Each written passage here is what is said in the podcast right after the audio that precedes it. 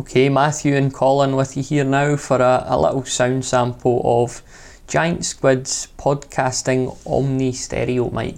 You had to revise that name before you came through here. Yeah, I know because it's a very it's a very big name. But in fairness to the company, a lot of microphones have big names and Yeah. it's just numbers and letters. So at least there is like At least it describes names. the mic. It's, Yeah. uh, it's something useful to people. Yeah, that's what it says on the tin.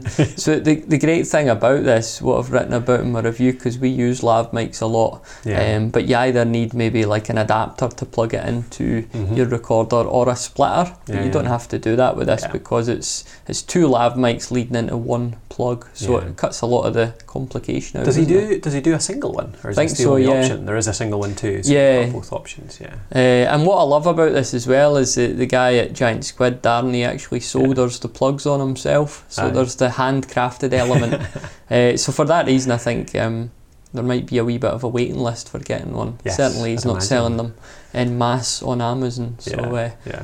feel quite uh, special to have one here in the Indeed, studio. indeed. And I could see us using it a lot. It's the sort of thing that you could just stick in a bag and it's not going to take up any room at all. Yeah. Very yeah. handy to have on you for, for interviews. What have you got? Have you got this plugged into the at the top end of the H5, or is it in the bottom just now? It's in the top, yeah. So it's just plugged into the wee 3.5 millimeter port Yeah. on the attachment at the top, Cool. and I've got plug-in power uh, on, and that's powering the mics. Yeah, yeah. So um, for some reason it plugs into the Zoom H4 and just works away. Yeah. But on the H5, I had to put plug-in power on. So we just you have to turn it on in the H5, but the H4 is always on. Maybe. maybe, yeah. Yeah.